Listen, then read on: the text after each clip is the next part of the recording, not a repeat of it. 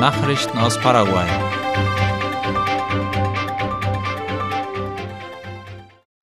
Was tun bei einem Schlangenbiss und wie vorbeugen?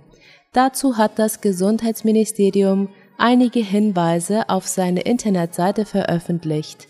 Der fachliche Begriff für die Vergiftung durch einen Biss einer Giftschlange lautet Ophidismus. Giftige Schlangenbisse können schwere Lähmungen der Atemmuskulatur, potenziell tödliche Blutungsstörungen, Nierenversagen oder lokale Gewebezerstörungen verursachen, die zu dauerhaften Behinderungen oder sogar zur Amputation einer Gliedmaße führen.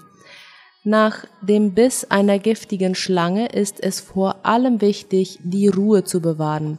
Es sollte kein Druckverband angelegt und kein Schnitt an der Bissstelle gemacht werden. Zeitnah sollte ein Arzt konsultiert werden. Die Senat verhaftet Anführer einer kriminellen Vereinigung. Der mutmaßliche Anführer einer brasilianischen kriminellen Vereinigung wurde heute in Salto del Guaira in Canindeyú festgenommen, wie Ultima Hora berichtet. Die Operation wurde von der Antidrogenbehörde Senat in Zusammenarbeit mit der brasilianischen Bundespolizei und dem Geheimdienst des Nachbarlandes durchgeführt. Der Mann hatte sich in Paraguay niedergelassen um den Drogen- und Waffenschmuggel in den Nordosten Brasiliens zu koordinieren. Er war angeblich der Leiter der kriminellen Gruppierung Amassa, eine Splittergruppe des Roten Kommandos Kommando Vermelho, die derzeit mit dem ersten Hauptstadtkommando PCC verbunden ist. Gegen den Kriminellen lag ein internationaler Haftbefehl, wegen etwa 20 von ihm begangener Verbrechen vor. Er soll noch heute in das Nachbarland abgeschoben werden. Beim Mutter-Kind-Krankenhaus in Villa Choferes werden Verbesserungsarbeiten durchgeführt. Ausgebaut werden sollte in erster Linie der Küchen- und Wäschebereich, wie die Departementsregierung Boquerón auf Facebook informierte. Aus diesem Grund wurden neue Geräte angeschafft. In den letzten Tagen übergab die Gouvernation somit an das Mutter-Kind-Krankenhaus Elektroartikel wie Wasch- und Trockenmaschinen für Krankenhäuser sowie Trinkwasserspender, Kühlschränke, Gefrierschränke und Backöfen. Emiliano Rollon ist zum Generalstaatsanwalt ernannt worden.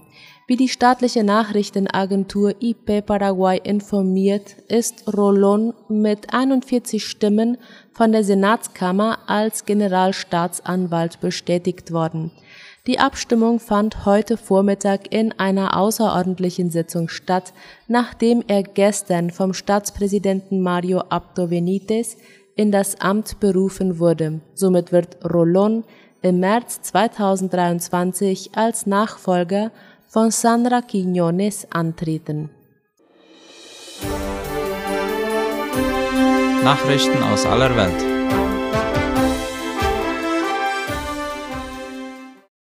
Türk warnt vor Verschlechterung der humanitären Lage in der Ukraine.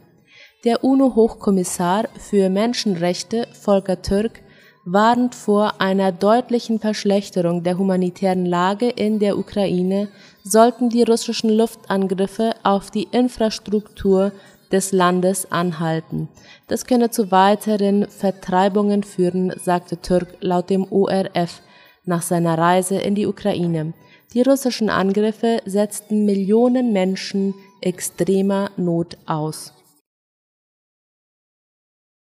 Fast die Hälfte der im Jahr 2022 getöteten Journalisten wurde in Lateinamerika ermordet.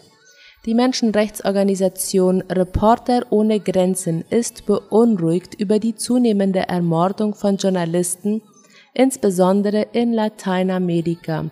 Dort ereigneten sich fast die Hälfte der 57 Todesfälle von Reportern weltweit im Jahr 2022, wie die Deutsche Welle schreibt.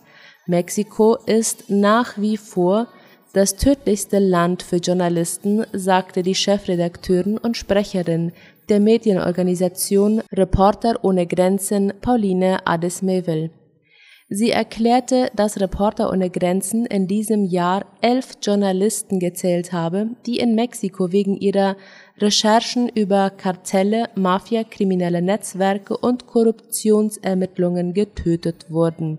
Diese Zahlen gehen aus dem jährlichen Handbuch hervor, das heute von der Organisation veröffentlicht wurde. Darin werden 57 Journalisten gezählt, die für ihren Einsatz für die Information mit dem Leben bezahlt haben, verglichen mit 48 Morden im Jahr 2021 und 50 im Jahr 2020. Über den Fall Mexiko hinaus erstreckt sich das Problem des Todes von Journalisten auch auf das übrige Lateinamerika. Sechs Journalisten wurden in Haiti und drei in Brasilien ermordet. Die RSF-Sprecherin fand es auch besorgniserregend, dass sich in Ländern wie Haiti derselbe Modus operandi oft wiederhole, mit Morden in der Nähe der Wohnungen oder den Arbeitsplätzen von Journalisten. In diesem Jahr hat auch die Zahl der inhaftierten Journalisten einen Rekord erreicht. Etwa 530 Journalisten sind inhaftiert worden, so Ades Mewel. Honduras ist auf dem Weg, eine Antikorruptionskommission einzurichten. Die Regierung Honduras wird heute in New York in den Vereinigten Staaten ein Memorandum mit den Vereinten Nationen unterzeichnen, um in Tegucigalpa eine internationale Kommission gegen Korruption und Straflosigkeit in Honduras einzurichten. Darüber berichtet die Deutsche Welle. Die Abgeordneten nannten keine weiteren Einzelheiten zur Unterzeichnung des Memorandums, bei der die honduranische Präsidentin Xiomara Castro anwesend sein wird. Die Landespräsidentin reiste Sonntag nach New York, um sich mit UN-Generalsekretär Antonio Guterres zu treffen und die noch offenen Fragen zur Einrichtung der Kommission zu klären.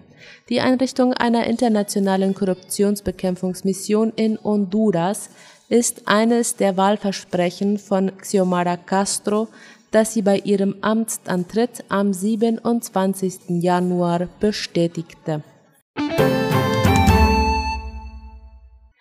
Soweit die Nachrichten am Donnerstag. Ich wünsche einen angenehmen Abend. Auf Wiederhören.